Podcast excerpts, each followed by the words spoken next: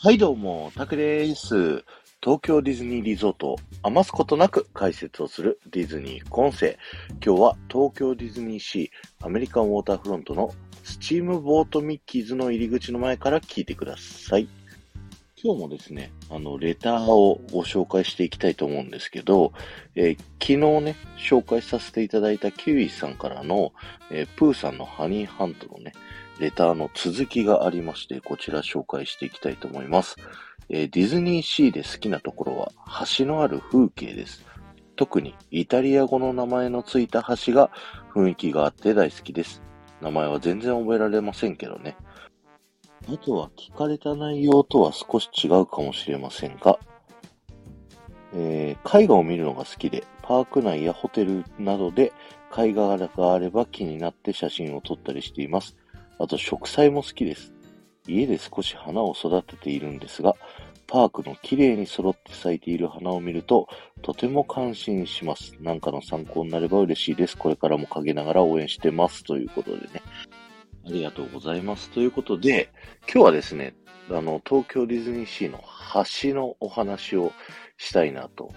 思っているんですけれども、あの、ごめんなさい。絵画と植栽はまたいつかね、喋りたいと思うんですけれども、ありがとうございます。えー、今皆さんがいるスチームボートミッキーズからですね、メディテレニアンハーバーの方に向かうときにですね、左手側にアトラクションもショップも何もないね、スペースがあるんですけど、今日はそこ行ってね、あの、そこから見える橋の、え、説明をしたいと思うんですけど、ここから見える橋はですね、2本ありまして、1個が、えー、ポンテベッキオと呼ばれるですね、メディテレニアンハーバーでハーバーショーとかね、見るときにこっからよく見やすいとかね、言われているポンテベッキオ。意味は古い橋という意味なんですけどね。えその橋と、もう一つ、エレクトリックレールウェイが走っている緑色の橋、こちらありますよね。こちらにも別の名前がついておりまして、こちらの名前がですね、オールドアーマリーブリッジという名前があります。なので、こちらのポンテベッキオは、えー、メディテレニアンハーバーのエリア、オールドアーマリーブリッジはアメリカンウォーターフロントのエリアということでね、エリアの境目で橋が2本あるという風にね、え、なってるんですよね。面白いですよね。で、このオールドアーマリーブリッジはですね、意味はですね、古い武器庫の橋というね、名前になっておりましてですね、この辺り、あの、見回してもらうとですね、古いレンガ造りの建物がですね、このポンテベッキオの橋の、まあ、ふもと側にね、あるのを見つけることができるんです。で、ここが昔武器庫だったんじゃないかなというふうに言われてるんですけど、今そのね、建物、えー、見ていただくと看板がついているんですけども、えー、そこはですね、ハドソンリバーローイングクラブというふうに書かれていて、ハドソン川のボートクラブというね、風に現在はなっているというな、そういう細かいストーリーがあったりしますと。でですね、こちらの海側の方に移動していただいて、海の方をね、こう見ていただきたいんですけど、アメリカンウォーターフロントの SS コロンビア号のあたりからケープコットの方に向かってかかっている赤い橋。こちらがですね、ハドソンリバーブリッジというね、名前になっております。これはね、この今皆さんが見てる川、これ海につながってる川なんだけど、ニューヨークに実際あるですね、ハドソン川という風にね、なっておりまして、そこにかかっている橋だから、ハドソンリバーブリッジという名前になっております。で、こちらのね、オールドアーマリーブリッジとハドソンリバーブリッジで、ちょっとね、面白いことが昔あってですね、あの、このオールドアマリーブリッジの上の方見ていただきたいんですけど、何個かね、アーチがあるのを見れると思うんです。で、この橋をね、渡れるアトラクション、ディズニーシーエレクトリックレールウェイを乗っていただくとですね、見える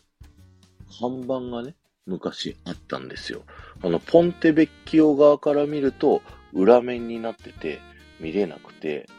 なので、エレクトリックレールウェイに乗るか、反対側、ハドソンリバーブリッジ側から、すっごい望遠のね、レンズで拡大してみるかじゃないと見れない看板があったんですけど、そこの看板にはね、あの、ハドソンリバーブリッジって書いてあったんです。あれって思いません？あの、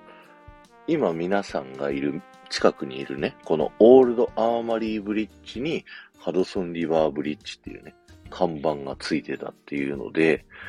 これ何なんだろうなっていう風に、あの、マニアの間だとね、こう言われてたんですけども、ここ1年ぐらいでですね、実はその看板撤去されまして、じゃあ、やっぱりあの、間違ってつけちゃってたのかな？それはそれで逆に面白いなっていうね。はい、そんな風に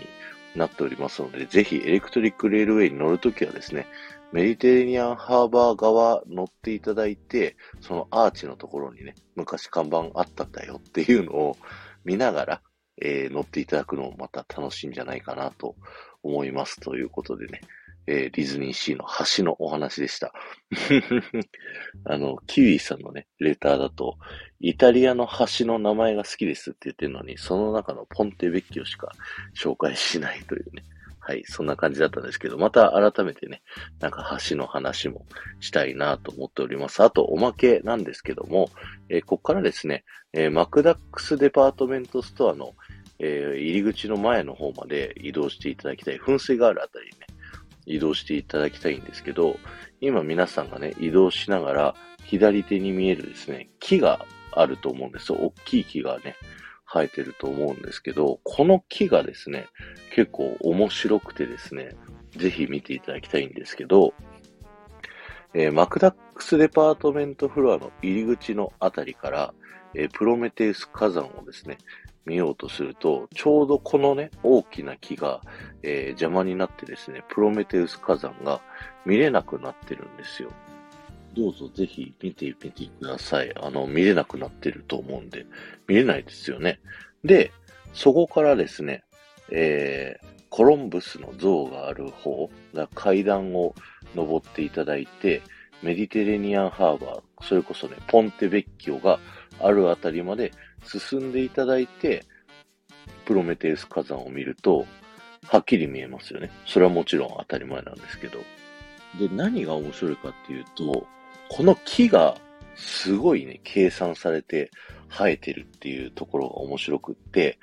今私たちがいるこのエリア、メディテレーニアンハーバーは、イタリアがあって火山があるっていうね、そのお国柄、えー、このプロメテウス火山が見えるっていう風になってるんですけど、またね、あの、スクルージョージさんのお店の前にね、戻ってみていただきたいんですけど、こっちはニューヨークのエリアということで、ニューヨークはね、火山がないんですよ。だから、ここに木が生えてることによって、ニューヨークのエリアに移動したら火山が見えないっていう風にね、まあ、よく見たら見えるんだけど、あのそういう風になるべく景観雰囲気を壊さないようにこの木が生えてるっていうのが、すっごい面白いなというふうに思いました。あと、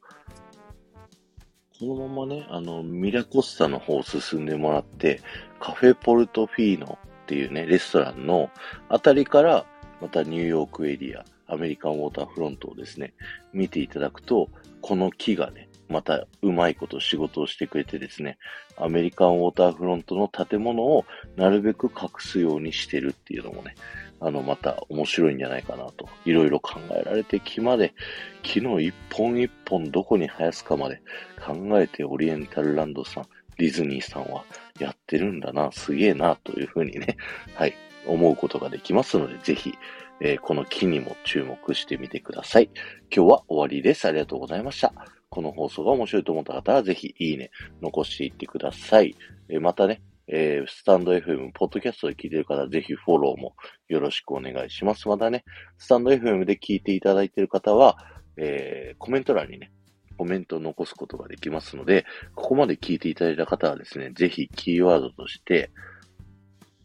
猿も木から落ちるとね、はい、キーワードだけでも結構ですので、コメント欄に書いていっていただけると、僕はものすごく喜びますので、よろしくお願いします。えー、この後も夢が叶う場所、東京ディズニーリゾートで素敵な旅のひとときをお過ごしください。